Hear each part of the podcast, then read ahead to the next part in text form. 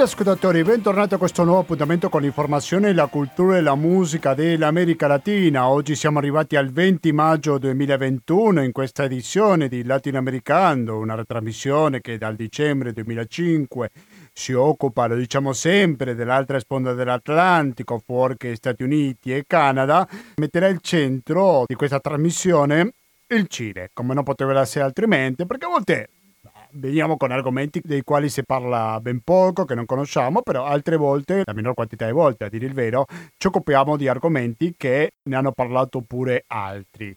Per noi naturalmente che cercheremo di fare qualche approfondimento a proposito di queste elezioni cilene e proveremo a capire la complessità di questo fenomeno perché si è visto una chiara sconfitta da parte della destra, hanno vinto sia i candidati di sinistra, persino in uno dei comuni del Santiago del Cile, eppure anche, anche dei partiti indipendenti. Ci sono tanti elementi da sbriciare, da conoscere, da conoscere meglio per capire quale sinistra parliamo, di quali partiti indipendenti parliamo, cosa in comune oppure no con Salvador Allende, quindi ci sono diversi argomenti che ci serve per capire meglio cosa è successo in questo paese così importante per tutti gli italiani come è stato il Cile, soprattutto mi sto riferendo a quello che capitò l'11 settembre 1973 e gli importantissimi risvolti politici che ci furono in Italia. Dunque questo sarà l'argomento principale di Latinoamericano per informazione, cultura e musica direttamente dall'America Latina e faremo il collegamento, come spesso facciamo in questa trasmissione, con l'America Latina. Lo faremo con Santiago del Cile, saremo collegati in diretta fra pochissimi istanti. Se facciamo il collegamento internazionale, se abbiamo una trasmissione, se abbiamo la possibilità di dare questa informazione e grazie al vostro contributo al conto corrente postale 120 82 301, naturalmente intestato a cooperativa, Informazione e Cultura, via Antonio Tempo numero 2, il KP35 131 Padova, il RID bancario, il pago elettronico il contributo con l'associazione Amici Radio Cooperativa, attraverso il quale potete contribuire con il 5 per 1000, eh, che a voi non vi costa nulla, ma a Radio Cooperativa vi fate un grandissimo piacere quindi potete anche aiutare Radio Cooperativa attraverso questi altri metodi. Oggi musicalmente siamo accompagnati per un gruppo cileno, come non poteva essere altrimenti. Il suo nome è La Lei, l'abbiamo passato diversi anni fa questo gruppo. Prima avevo sentito Eternidad, mentre che adesso sentiamo Tierra. Vediamo cosa si tratta questa musica. Se volete contattarci, latinoamericando-gmail.com ripeto, latinoamericando-gmail.com Torniamo fra poco e ci colleghiamo con Santiago del Cile in diretta. Pasados,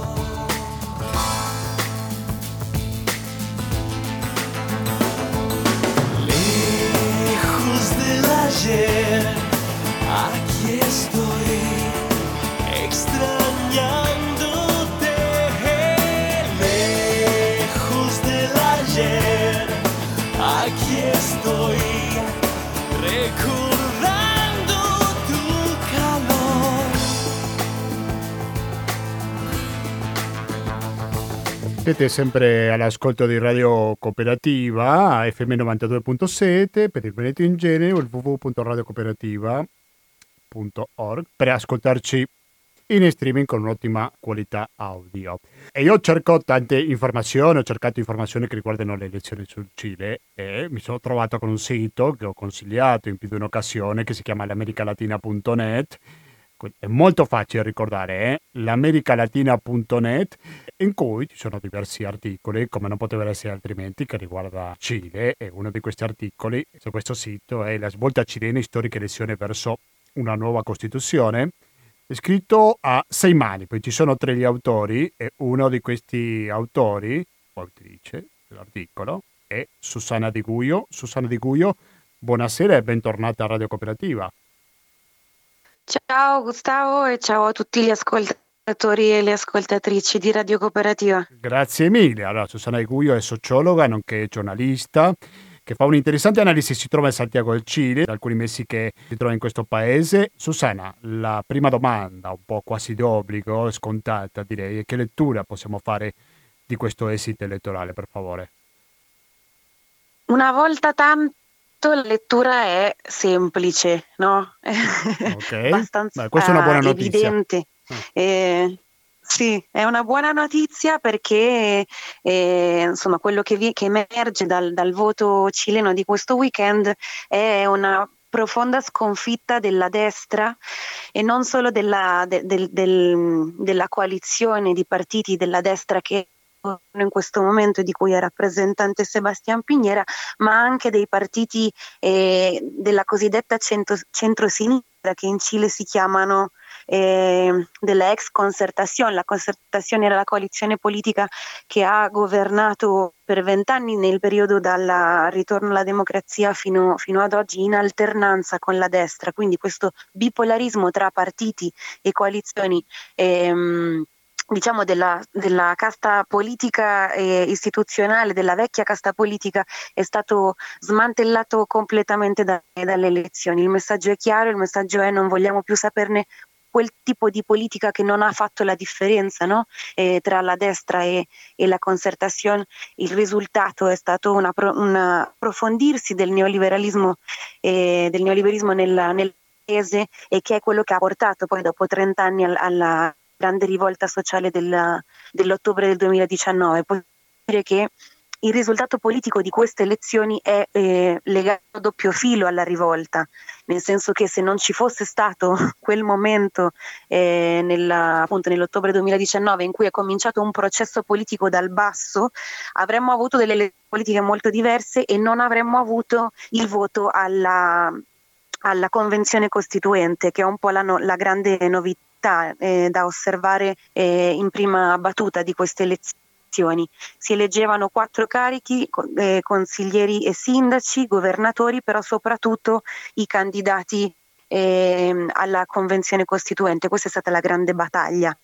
E, e, ehm, hanno vinto gli indipendenti, hanno vinto le liste che si sono ehm, costituite e candidate nonostante i molteplici ostacoli eh, per partire a, appunto, a questi 155 posti eh, che, mh, mm, che, saranno poi appunto i delegati che leggeranno scriveranno la nuova Costituzione del Paese.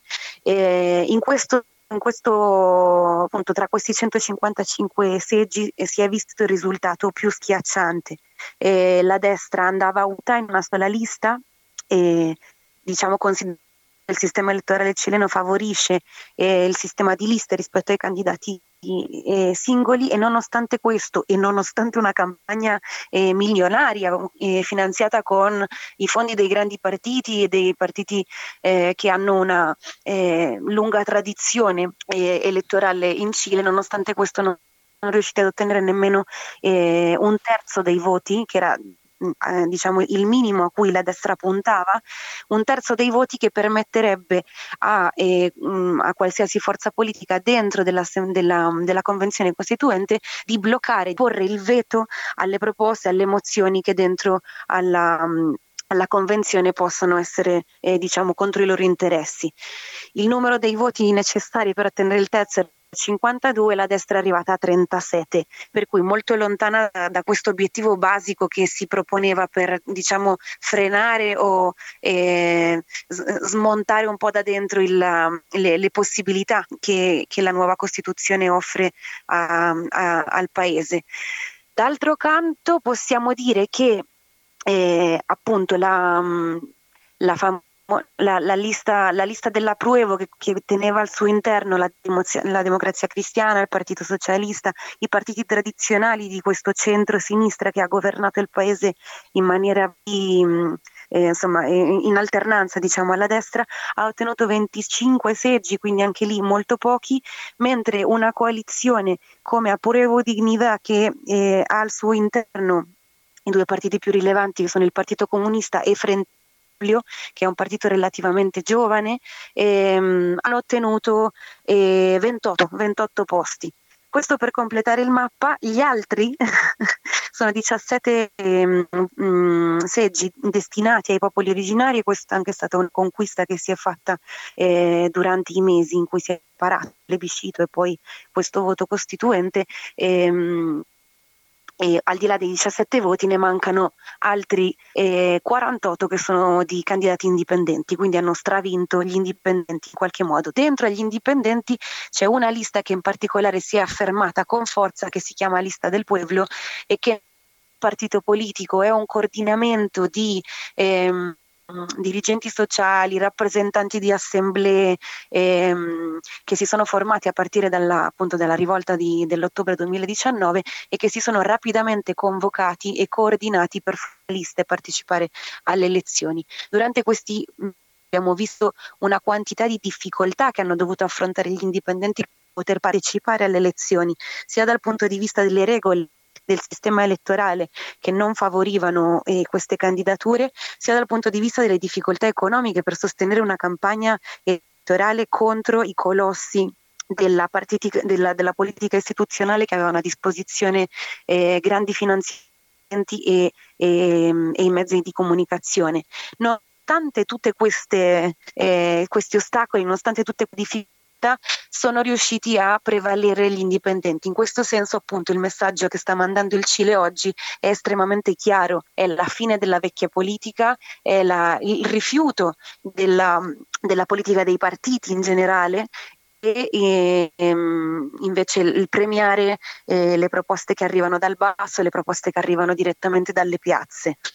Sì, molto chiaro. Posso andare avanti tu... all'infinito, tu fermami. No, no, no, semplicemente una piccola osservazione. Tu dici giustamente contro i partiti tradizionali, beh, il Partito Comunista è anche esso un partito, quindi parliamo dei partiti che hanno anche governato il Cile o lo stanno governando anche oggi. Sì, sì la sconfitta è, è, è la sconfitta della, della, politica che ha governato ha amministrato il modello sì. neoliberale cileno fino ad oggi. Al po- contrario, il Partito Comunista che è stato in coalizione in alcuni momenti eh, con, con, la uh, ex concertazione, ex nuova maggioria, e ha, sta ottenendo buoni risultati grazie anche a eh, un personaggio che in, in questo ultimo anno ha guadagnato consenso e sta rivelandosi un candidato alle possibili presidenziali della, dell'ottobre che viene, eh, che è Daniel Hadwe, che è l, l'attuale eh, figura più, più, visibile, più di spicco della, del Partito Comunista che è il sindaco di un comune nella cintura di Santiago che si chiama Recoleta e che è diventato famoso in qualche modo per alcune politiche di eh, ridistribuzione sociale e di mh, costruzione di non so, farmacie e, e, servizi diciamo di base eh, a prezzi calmierati con una politica eh, appunto eh, a livello comunale a livello di sindaco che è stata mh, premiata in qualche modo, che è stata riconosciuta come una delle, delle, delle politiche che servono a questo paese, che è un, un paese profondamente privatizzato, profondamente eh, frammentato dal punto di, di con una, una, forbice della diseguaglianza sociale eh, tra le più alte del Latino America. E quindi appunto questo tipo di politiche che sono concrete, che sono visibili, che sono ehm, contrarie al, al, modello neoliberista puro che, che Cile, di cui il Cile è stato il modello fino al, appunto, fino al 2019, sono in qualche modo eh, premiate anche dalla cittadinanza quando ha in mano eh, la, la scheda elettorale.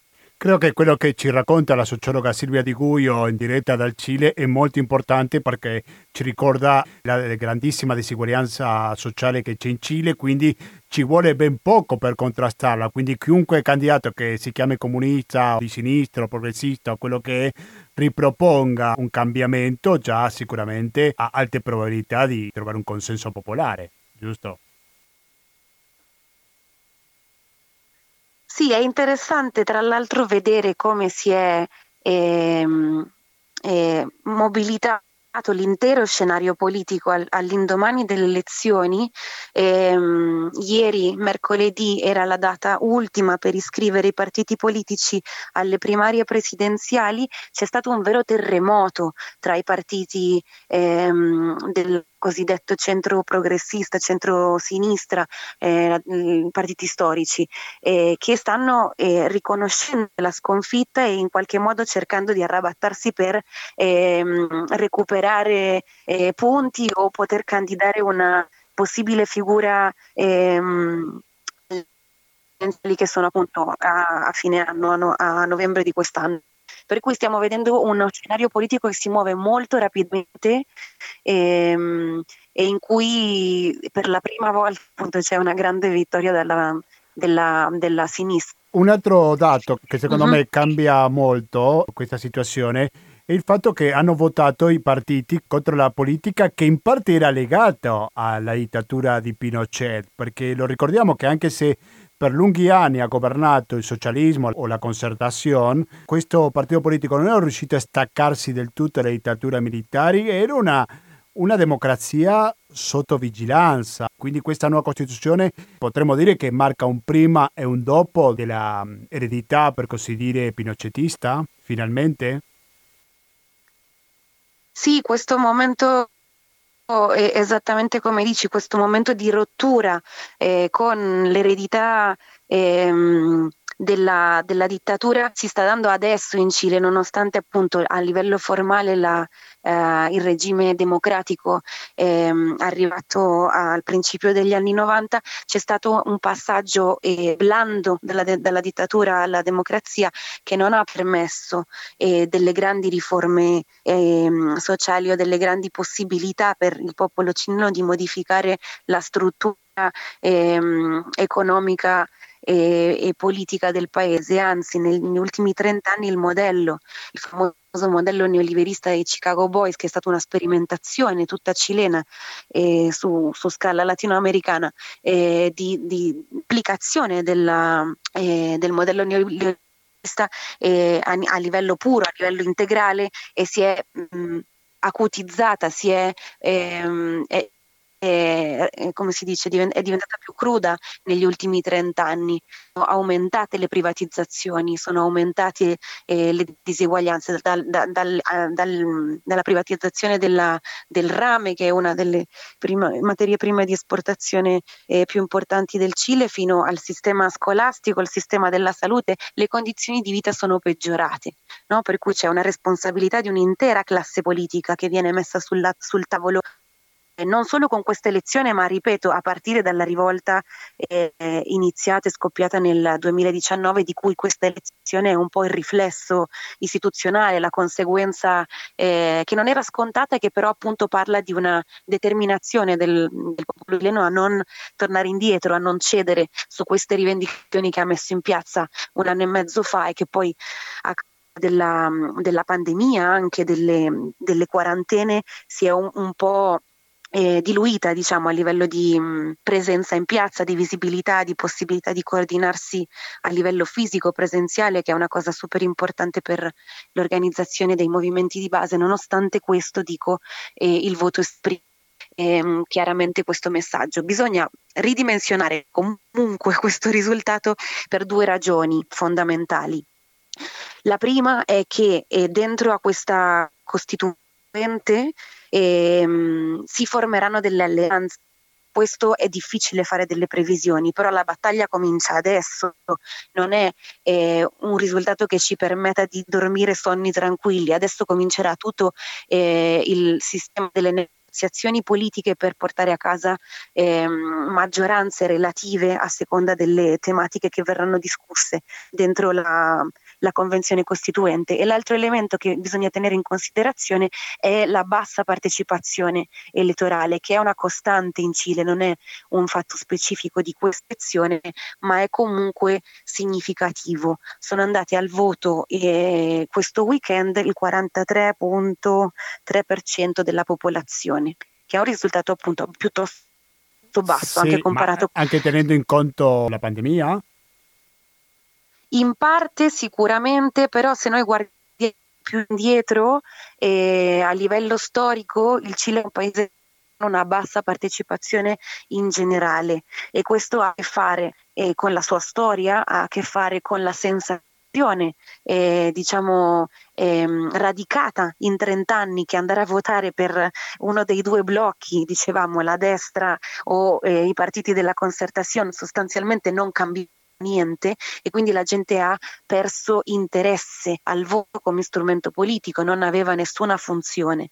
Quindi to- togliere diciamo dalla, dalla, dalla testa delle persone o dall'abitudine a considerare il voto come un, uno strumento che non, che non, serve è uno degli elementi. Sicuramente poi ha giocato anche la questione dei contagi, questione del Covid, sicuramente hanno giocato ehm, dei fattori di in parte di mh, mm, eh, disillusione un poco su questo processo costituente che comunque è stato fortemente criticato nelle, nelle regole con cui è stato ehm, costruito. No? È un grande risultato, però i cileni sanno benissimo che è un risultato che è stato ottenuto a ribasso nel momento in cui si è, sta, si è aperta la possibilità di una convenzione costituente che non si chiama assemblea costituente, si chiama convenzione costituzionale. Già questo ci dice che ha delle regole che eh, diciamo, limitano, limitano, il campo di gioco eh, e limitano la possibilità di ottenere dei cambiamenti radicali. Questo voto diciamo che riapre un pochino i limiti del campo, eh, ri- riapre la partita in qualche modo. Difficile eh, appunto fare delle previsioni su quali su qual è il, il, il livello di, di, mm, fino, fino, a dove si potrà arrivare no? nel forzare queste regole. È una delle discussioni che sono aperte in questo momento, sì, quanto credo... e come si possono forzare le regole di questa convenzione. Credo che è molto importante quello che ci stai raccontando adesso, questo dato che ci stai dando Susanna Di Guio, perché stiamo parlando di un limite ai cambiamenti. Cos'è che non potrebbero fare questa convenzione costituente? Allora, una delle cose che è stata profondamente criticata, allora intanto bisogna eh, collocarla nella, nel suo contesto. La, la, la convenzione costituzionale eh, è stata votata in questo weekend perché si è aperta la possibilità di farlo nel 15 novembre del 2019, quindi a un mese dal scoppio della rivolta si riuniscono le forze mh, di governo con l'opposizione nel palazzo di governo e durante una nottata intera negoziano le condizioni di un accordo che si è chiamato Accordo per la pace la nuova Costituzione e, e che è stato profondamente criticato nel, nei mesi seguenti dalla base sociale, dai movimenti, dalla gente che stava occupando le piazze in quel momento perché una delle regole per esempio è, è ehm, la proibizione di, di, di ridiscutere rinegoziare gli accordi internazionali del Cile. Dentro gli accordi internazionali eh, ne ha firmati una trentina. Il Cile ci sono gli accordi commercio, ci sono ehm, le convenzioni che ehm, stabiliscono diciamo, le regole del sistema eh, economico ehm, neoliberale del paese. Eh, una, una, seconda componente che è stata molto criticata e che limita il processo è appunto questa regola dei due terzi. La regola terzi che era valida anche sulla vecchia Costituzione, cioè il congresso cileno per modificare la Costituzione doveva e deve mh, mm, eh, riunire due terzi dei consensi. Ok? E, ehm, questo significa che al contrario con un terzo di voti è possibile porre il veto e boicottare una modifica. Questo applicato alla nuova Costituzione diventa uno sforzo titanico. Qualsiasi mozione che sia eh, contro gli interessi della classe dominante, la classe che sta cercando di mettere un freno alla modifica della Costituzione, deve riunire un terzo dei voti, quindi piuttosto poco rispetto a quello che sarebbe una maggioranza assoluta, no? un 50% più uno. E questa è una regole che eh, non, non, si sa ancora, però potrebbe essere messa eh, in discussione in qualche modo in nuova ehm, in questa nuova costituente. Però appunto questi sono calcoli che ancora non possiamo, non possiamo fare, ci, ci, ci sono dei dibattiti aperti. Adesso in questi giorni stiamo vedendo per esempio i rappresentanti della lista del pueblo che, hanno, che hanno, avuto censura da parte dei grandi media fino alla, all'elezione, visto il grande ritua- eh, risultato che hanno ottenuto, stanno cominciando ad essere un po' più protagonisti visibili, per cui ci saranno anche nei loro confronti una serie di di um, ammiccamenti da parte degli altri partiti, bisognerà vedere come si conformano appunto queste, queste nuove alleanze. E, um, una questione che stanno ponendo sul tavolo fortemente appunto gli indipendenti che sono stati eletti è anche la questione dei prigionieri politici. Allora, queste elezioni sono state segnate dal, ehm, dalla, dal reclamo per di tutte le persone che sono state recluse durante i, i mesi della rivolta, soprattutto i primi 4-5 mesi, sono stati brutali a livello di repressione, a livello di mm, eh, detenuti. Solo sono eh, oltre 30 le persone che sono state assassinate di, di polizia dai Carabineros de Cile e 160 le persone che hanno eh, che sono state mutilate di un occhio e quindi siamo di fronte a un contesto di eh, enormi violazioni dei diritti umani che non hanno avuto nessun tipo di risposta, a livello di impunità ancora altissimo ehm, e che con riprodursi, no? nel senso che adesso il livello di intensità della protesta in strada è ridotto a causa delle, della, della, questione del Covid, però comunque il livello repressivo è rimasto eh, dello stesso stampo, non c'è stato nessun tipo di, di, di critica né, né, nessun tipo di giustizia che, che, che è stata portata avanti questo punto di vista e ancora ci sono circa 600 persone in carcere preventivo in attesa di, una, di, un, di un processo, di cui la maggior parte giovanissime, per cui siamo davanti a un contesto in cui i candidati indipendenti stanno dicendo noi non andiamo avanti finché tiene la liberazione dei prigionieri politici. Quindi stiamo in un contesto in cui si possono cominciare a, ne, a, a negoziare eh, a, a, un livello più alto le, le, le condizioni del processo politico. No? E questo è un elemento super interessante in questo momento. Certamente, siete all'ascolto. Posso parlarti sì, prego, prego. anche del componente femminista? Vai. Volentieri.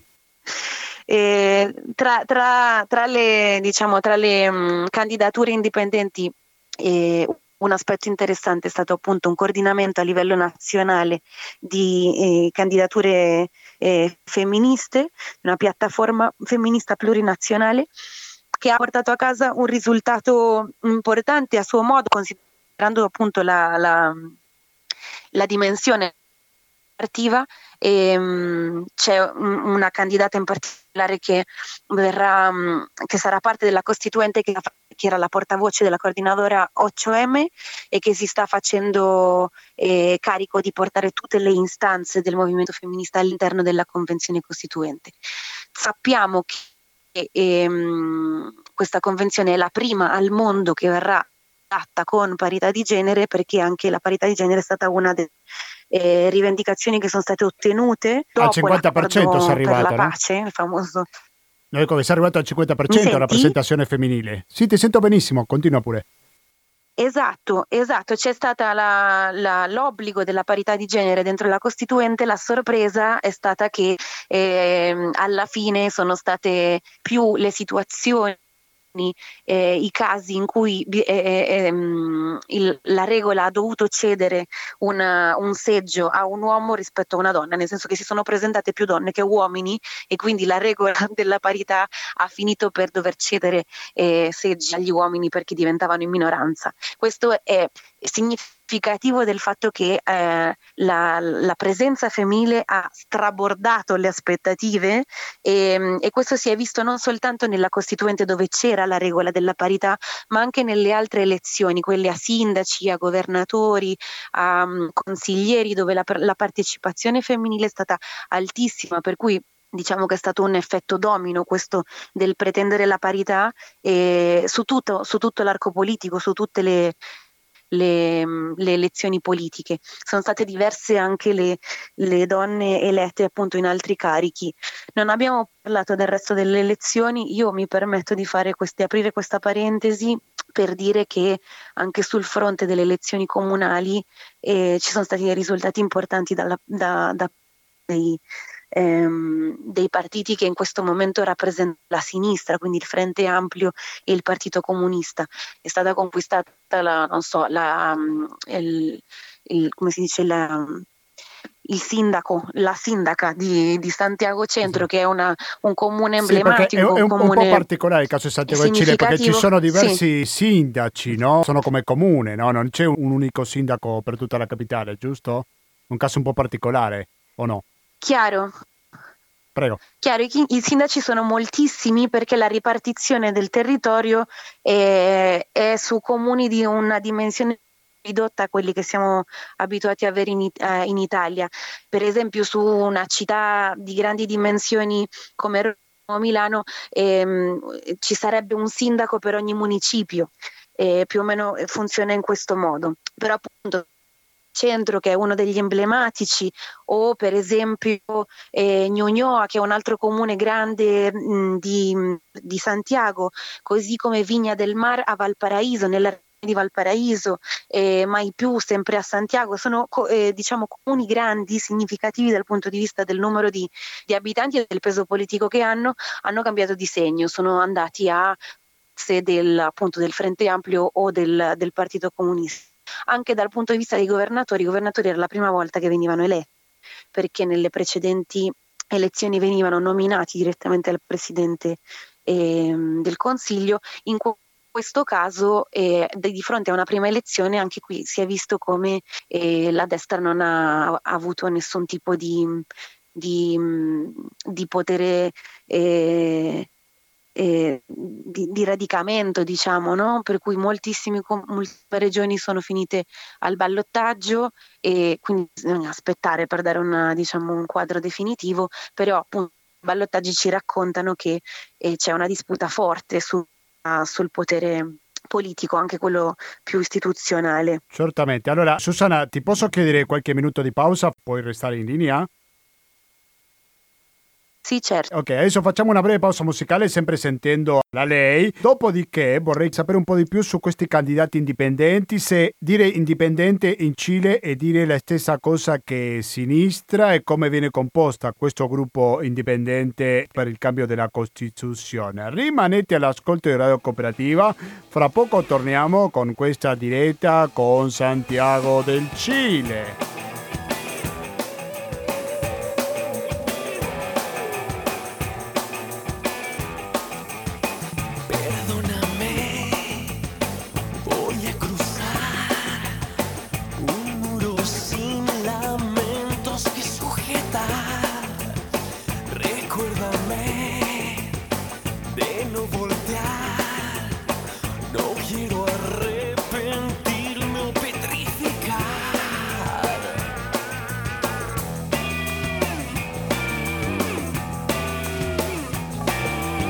Siete sempre all'ascolto di Radio Cooperativa,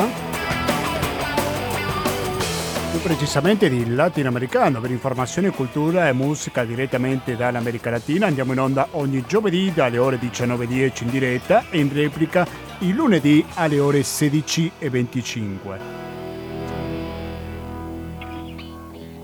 In questa edizione che la stiamo dedicando per intero alle elezioni in Cile, queste importantissime elezioni che hanno avuto luogo lo scorso weekend, che si sono viste sia sabato che domenica, siete alla puntata 779 di Latinoamericano, in questo momento siamo in collegamento con Santiago del Cile dove si trova Susana De Guio. Susana De Guio, buonasera ancora e benvenuta.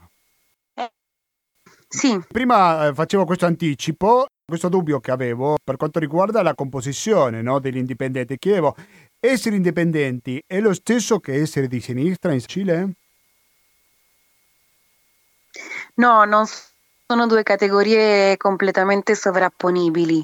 Un po' perché a un certo punto durante la campagna elettorale si è capito che ehm, che gli indipendenti avevano un grande potere di richiamo e quindi anche da parte della destra si sono cominciati a presentare candidati con, con questa etichetta di indipendenti che poi in realtà erano affiliati ai partiti. E, ehm, mh, rispetto alla, appunto al, al, al risultato elettorale di questo numero di indipendenti eh, che è appunto il, il più grande rispetto a quelli delle coalizioni dei partiti, all, all'interno di questo numero ci sono diverse componenti, no? per cui abbiamo nominato la lista del pueblo, che è, appunto una, un coordinamento che si è costruito eh, per partecipare a queste elezioni e continuerà a lavorare in maniera coordinata, però ci sono anche altri, altre componenti o altre liste la cui orientazione politica non è così chiara. E quindi bisognerà fare un lavoro più fino poi per capire eh, rispetto alle dichiarazioni di ciascuno come si posizionerà nella, appunto in questo campo di alleanze possibili per eh, poter capire effettivamente quali e quali sono le, le figure che si possono definire di, di sinistra dentro a, questa, dentro questa etichetta. La maggioranza io direi di sì, che si, che si collocano eh, appunto come mh, indipendenti che vengono dal mondo della, delle rivendicazioni della rivolta, però appunto è abbastanza mh, piena di sfumature questa sì. categoria. Sì, bisognerà eh... poi eh, con, con, calma analizzare a fondo no, quali sono il, le, il discorso, le, le sorprese o le possibilità. Esattamente, no, perché il discorso era capire se non c'era un rischio magari che tutto rimanga in nulla di fatto, nel senso che non si arrivino a un accordo fra le diverse componenti della convenzione, no? tutto prevede che si arriverà a un accordo, giusto?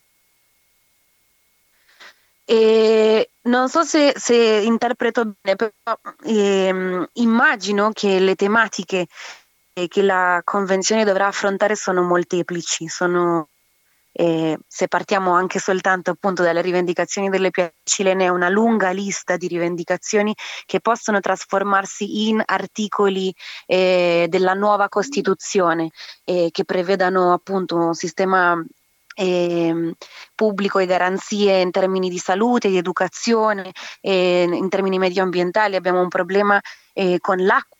In Cile privatizzata, è uno degli unici paesi del mondo che ha eh, l'acqua privatizzata, per cui le tematiche sono tante e sono ehm, contundenti, sono di quelle che, che realmente cambiano eh, gli interessi eh, economici e politici del paese, per cui immagino che su ciascuna di queste tematiche si riformuleranno accordi, negoziazioni, ehm, ehm, alleanze. È difficile fare una previsione adesso, immagino che appunto eh, su ciascuna di queste tematiche sarà una, una grande battaglia battaglia e la cosa che tutti sappiamo eh, qui in Cile è che queste, mh, mm, queste nuove regole di convivenza potranno essere portate avanti solo se si mantengono eh, mobilita- mobilitate le piazze, se riusciremo a fare pressione su questi mh, mm, delegati costituenti, se, se, si manterrà il dialogo tra, tra dentro e fuori de, di questa convenzione costituente, se ci sarà un mandato reale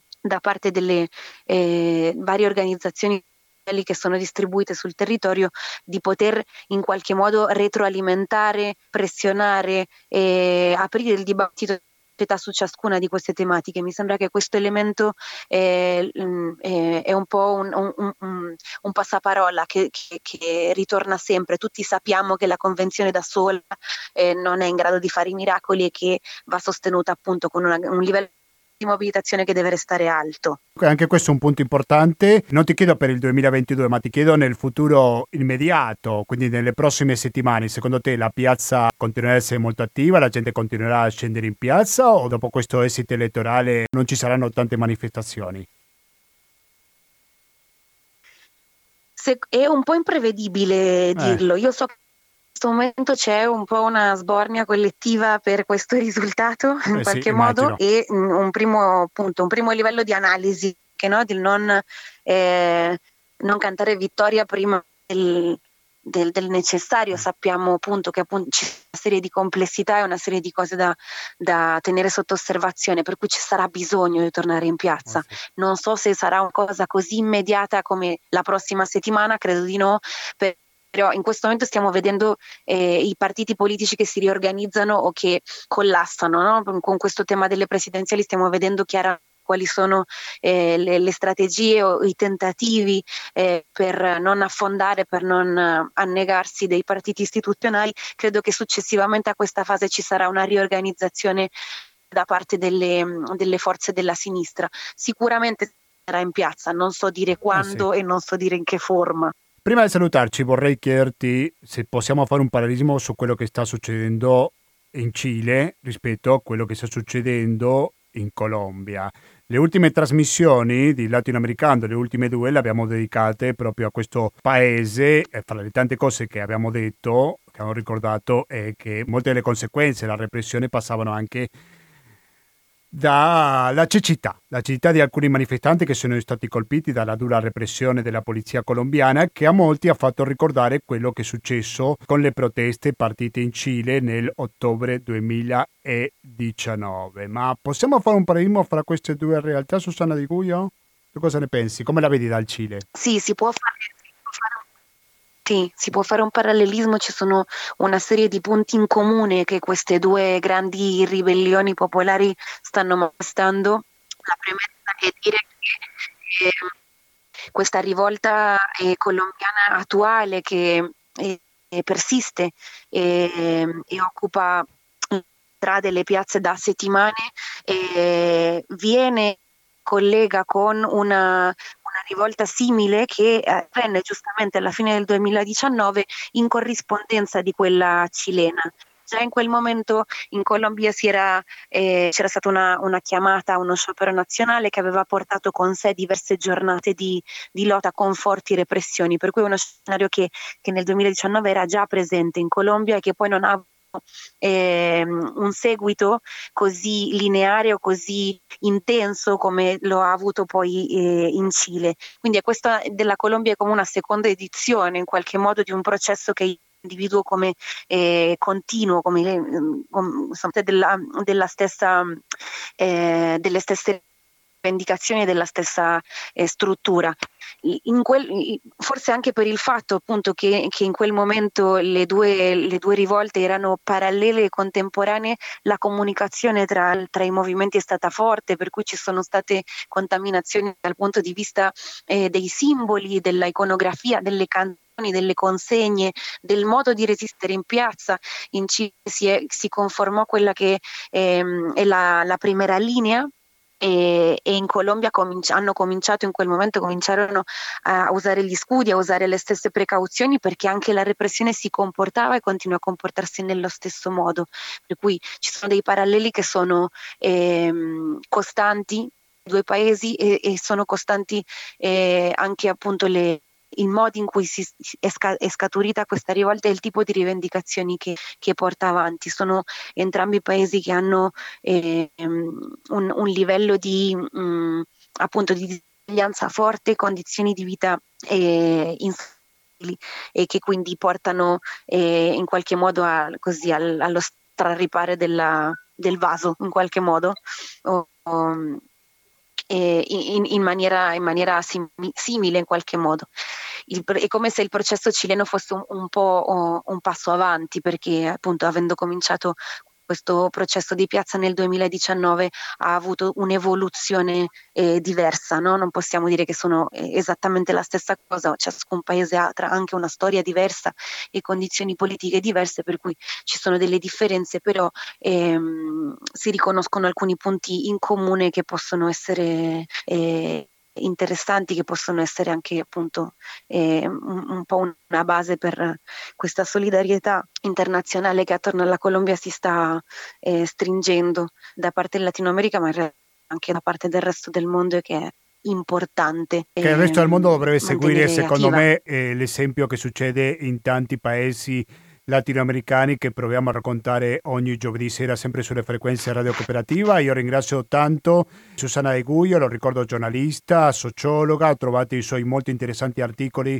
su l'americalatina.net, visitate questo sito e adesso vi devo salutare. Grazie mille Susanna De Guglio, buon lavoro. Grazie a te, un abbraccio, alla prossima. Un abbraccio, grazie mille.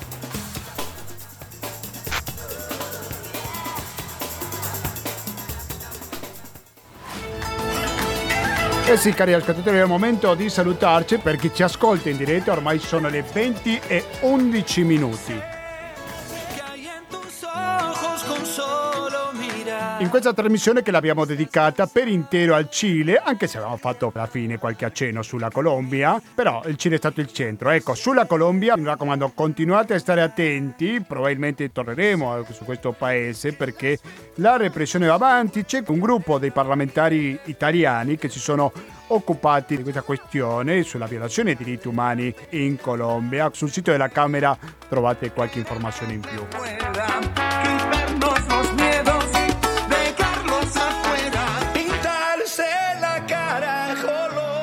Noi adesso stiamo concludendo con la puntata 779 di Latinoamericano. Pensiamo andare avanti, eh?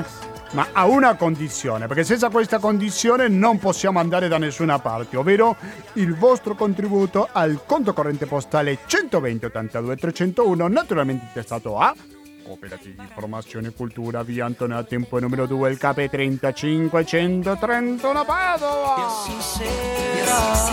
E a vita muda, muda. Il bancario, il pago elettronico e il contributo con l'associazione Amici Radio Cooperativa sono i metodi per contribuire con questa radio, non c'è nessun rischio contagio, eh, perché lo potete fare tranquillamente da casa vostra.